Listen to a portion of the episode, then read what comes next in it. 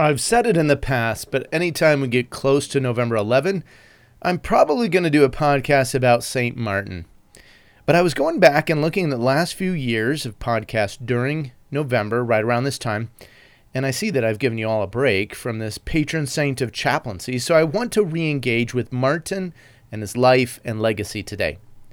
If you're a chaplain, you absolutely must know the person and history of St. Martin of Tours, France. This is where we get the origins of chaplaincy. I also believe that Martin's life and example are something whereby we can study and learn and grow. In 2019 and 2020, I shared two of Martin's powerful life stories. Two moments when he sacrificially gave of himself to help cover a person in need. If you want to go back to those podcast episodes and listen, look for St. Martin of Tours on November 11, 2019 and St. Martin of Tours Part 2 on November 11, 2020. They are short stories of Martin's life that I think are critical, especially for chaplains and for Christians to listen to, reflect on, and try to emulate. But today, I want to talk a little bit differently about Martin, and instead of talking directly about Martin and his life, I want to focus on his ministry and what I call his ministry tree. You know, in football, there's usually a sense or an idea that a manager uh, has this tree, these these people that have grown up under them or been influenced or studied or coached alongside even this particular manager and maybe they've adopted that manager's coaching philosophies, their personality or some of their style and flair. After this little introduction, we're going to take a look at the legacy of Martin and a key person that he influenced in his life. Stay tuned. He's found the space and he's found the back of the net. Just a little off foot, thinking he's going to go far post. Not strong enough with his right hand. Whips that one in. Far post, almost made him ends, and they have. He has the hat trick. The second in his career. The third of the night. The hat trick hero. Talked about you're not going to be able to sustain that kind of pressure. To the corner. Goes towards the near post. And you're on the angle. And what a goal! In recent times, I've become more aware of the coaching tree discussion that's happening across many sports, and especially in the sport of football or soccer. If you're not familiar with the coaching tree, it's simply a tracing out of different people that have studied under, grown up under a particular coach, and essentially it's one coach's influence and how that influence spreads out through possibly an assistant, or we, we might call them disciples that carry on the tactics, foundations, and philosophies throughout the sporting landscape. Uh, recently, this past summer, ESPN's Bill Connelly wrote an article on modern soccer, and he examined the coaching tree influences that have gotten us to this point. Essentially, how did we get to the point where we are in the modern game of soccer, and who got us there with their coaching ideas and philosophies? So, in a similar fashion, I wanted to examine the coaching tree, or we might say the ministry tree, for our very own St. Martin of Tours. His feast day is November 11, so it's coming up this week. Always around this time of year, I am reflecting on my own experience and time as a chaplain. And that gets me thinking historically. That gets me thinking of St. Martin of Tours. And so, you know, there's some fascinating stories of people's lives and people that Martin have touched and the ways that Martin's care his example of the Christian life, have ended up having a profound impact on other people, even to the point of shaping ministry in other parts of the world. I don't know, maybe it's me in my older age. I really tend to be quite reflective these days, and I think I've even begun thinking myself what are the legacy points for my own life and ministry? I believe men, especially as we hit a middle age cycle in stride, we begin to wonder if the work, the effort, our vocation, has it been worthwhile? Is it worthy? Is it worthy of something? Has it all been for naught? Is it a waste?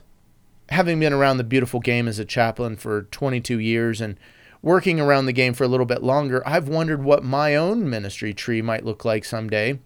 Part of my own vision and mission has been to replicate and grow other ministers, other chaplains in football. But today, let's look at St. Martin, and I want to hone in on one person in particular during today's podcast. He's known as St. Ninian. Now, details about St. Ninian's life are a little hard to piece together. Most of his biography is told by St. Aelred of Rievaulx, born in Northumbria, which is a part of England. Aelred's story of Ninian's life can be summed as follows He was the son of a Christian king. He was baptized as an infant boy. I've tried to read a little bit about his life before many ministry. It's really difficult. The book I've sourced includes the legend of St. Ninian, but it comes from a unique manuscript that's in the Scottish dialect of the 14th century, published around 1904. In other words, it's really old. And uh, it's, it's funny, I'm, I'm sitting here in my office trying to, to read it aloud and, and maybe kind of understand some of the words and language and connect them to the, to the English because it's, it's really difficult. But some key moments in Ninian's life is he comes to this point where he just has his heart for God and he wants to serve. He wants to do ministry. The the church, uh, the call of God is strong in his life. So he does something which was quite rare back then. He makes a pilgrimage to Rome. He figures that this is the center of the Christian church. I need to go there. I need to see what it's about. So he goes and he studies in Rome, actually under the two different popes, Pope Damasus and Pope Siricius. Then he leaves Rome. Uh, after he studied for a while, he kind of comes to the end of his time and he's been ordained and commissioned as a bishop. This is probably by the, the, the latter Pope, Siricius. So on Ninian's way back home, uh, he's just about to head out and he hears about this guy, this holy man, St. Martin. St. Martin is based in Tours, France, and so he decides to go and visit him. Now, several different people have recorded and commented that Ninian had really struggled during his time in Rome with the wealth and the opulence and the comfortability of the church. As he comes and he meets Martin, though, Martin's a bishop, if, if you know his story. He's embraced a more austere life. He's, he's really taken on uh, a sense of, of not living lavishly, all for the sake of the gospel, all for the sake of ministry, all for the sake of Christ. So Ninian comes and and probably coming from his own peoples in in the UK uh, was wasn't the UK at the time, but but Ninian feels that he's met a kindred soul. Ninian and Martin literally only spend a couple of days together, according to what I've read in the manuscripts. And Ninian, before he goes, though, he asks Martin one request. Would you give me a few stone masons to go back with me to Britain and to help help me build a church? And so Ninian has this idea to build a church out of stone rather than the typical wooden structures that were found uh, at that point throughout Scotland and Ireland and, and the rest of England. And so um, he goes with these masons and he, he goes back home. He arrives at Whithorn. So Whithorn is, is kind of close to the sea, it's on the the western side of Scotland, and he builds a church called Candida Casa, meaning white or shining, glittering house. Now, now, probably the name is, is either after the stones that were used, maybe they were a, a really stark uh, white color, or possibly it was the whitewash paint that was used on the stones. We, we don't know. But Ninian soon after dedicated this church, this building, to St. Martin because he learned of St. Martin's death. Uh, Candida Casa is on record as the first Christian church in Scotland. Whithorn itself stood at a difficult yet strategic place, near the, the border of England, also near the sea, accessible to Ireland, subject to raids. But it was at Whithorn that the foundation and pioneering work uh, for Ninian to bring Christianity to Scotland, this is really where Ninian launched out of and began to share with people about the love uh, of Jesus and the gospel of Christ. The strategic location of Whithorn also made it a massive trade center of the day, so the church began to grow in prominence. A cathedral, a monastery were built later. It became a place where many missionaries were trained and sent out to Ireland, Scotland, as well as the Shetland Islands further up north, and more. Ninian is said to have trained and taught another well known saint and missionary. You might know him, a guy by the name of Patrick. Let me press pause on the history lesson here. What does all this mean? Why might this be important to me, to a chaplain, to people in football? I think back to the person of St. Martin. As I've studied his life, he resisted accolades, attention, promotion.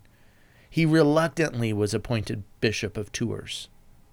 I imagine Martin was just someone who wanted to just get on with ministry, and he avoided the pomp and circumstance that can sometimes surround religion and religiosity. He wasn't interested in climbing any corporate ladder or church clerical ladder. But did Martin know the impact that his short two day meeting with St. Ninian would ultimately have? Did he know that spending time with a fellow Christian brother would lead to the evangelization and spread of Christianity throughout Scotland and England? Did Martin realize that St. Patrick of Ireland would be taught and influenced as a result of his time with Ninian? It's amazing to me to sit here today and have the lives of, uh, of saints like Martin, Ninian, Patrick. They serve as examples and inspiration for my own sense of calling and work. And each of these men, and, and women too, they were all in it for the love of Jesus and the transforming things that Jesus had, had done by being in their lives and by intercepting them in the midst of whatever else was going on. Martin could have been a high ranking soldier and lived a comfortable life. Ninian could have been a prince, successor to a throne, living a comfortable life. Patrick could have used his escape from slavery and returned to a comfortable life. But instead, these three men forsook those things to answer the call of God on their hearts and lives. Amazing. You know, maybe next year we'll keep looking at St. Martin's ministry tree. I don't know. But I want to close this today with a prayer. This is taking from uh, Celtic Daily Prayer, pages 319 and 320 in Book 1, The Journey Begins. It is prayers for the blessing of land and life, and they're really inspired by the life and work and ministry of St. Ninian, who, uh, just as another person in the stable of, of chaplain history for me. But I want to read this prayer as an encouragement to you. And also, maybe you and I get a sense of Ninian and his life by hearing these words and being encouraged, even in our own day and time, to take up the example of Ninian of Martin, of Patrick, of whomever it is, in the ways that we live our lives and shine out the love and light of Christ. Here's the prayer As gulls in hunger's flight keep to the boat's track, may we follow in Ninian's wake. As we hunger and thirst for truth, may we follow in Ninian's wake. May we sound the depths of love for Ninian's and for Christ's sake. In the strong name of Jesus, we bless all that is living, and recognize in all that lives the reflection of the Word who said, Let there be life, and it lives. Teach us to care for all that is entrusted to us, and nurture every sign of your presence. Circle our dear ones in your love and blessing, and protect us all from evil and from danger. Give us open eyes to see beyond what others say is possible. Give us the insight to recognize and name deceit. May the blessing of our love and our strong joy in blessing call out new growth in everyone we know and meet. Give us a generosity that pushes back the boundaries, for even death by you has been defeated. With all our powers, we find our power in you. The light shines on, and life is lived in you. The light shines on, and life is lived in you. Amen. Well, this is Rev Brad in the example of St. Ninian and St. Martin, and in the love of Jesus Christ, coming to you from the touchline.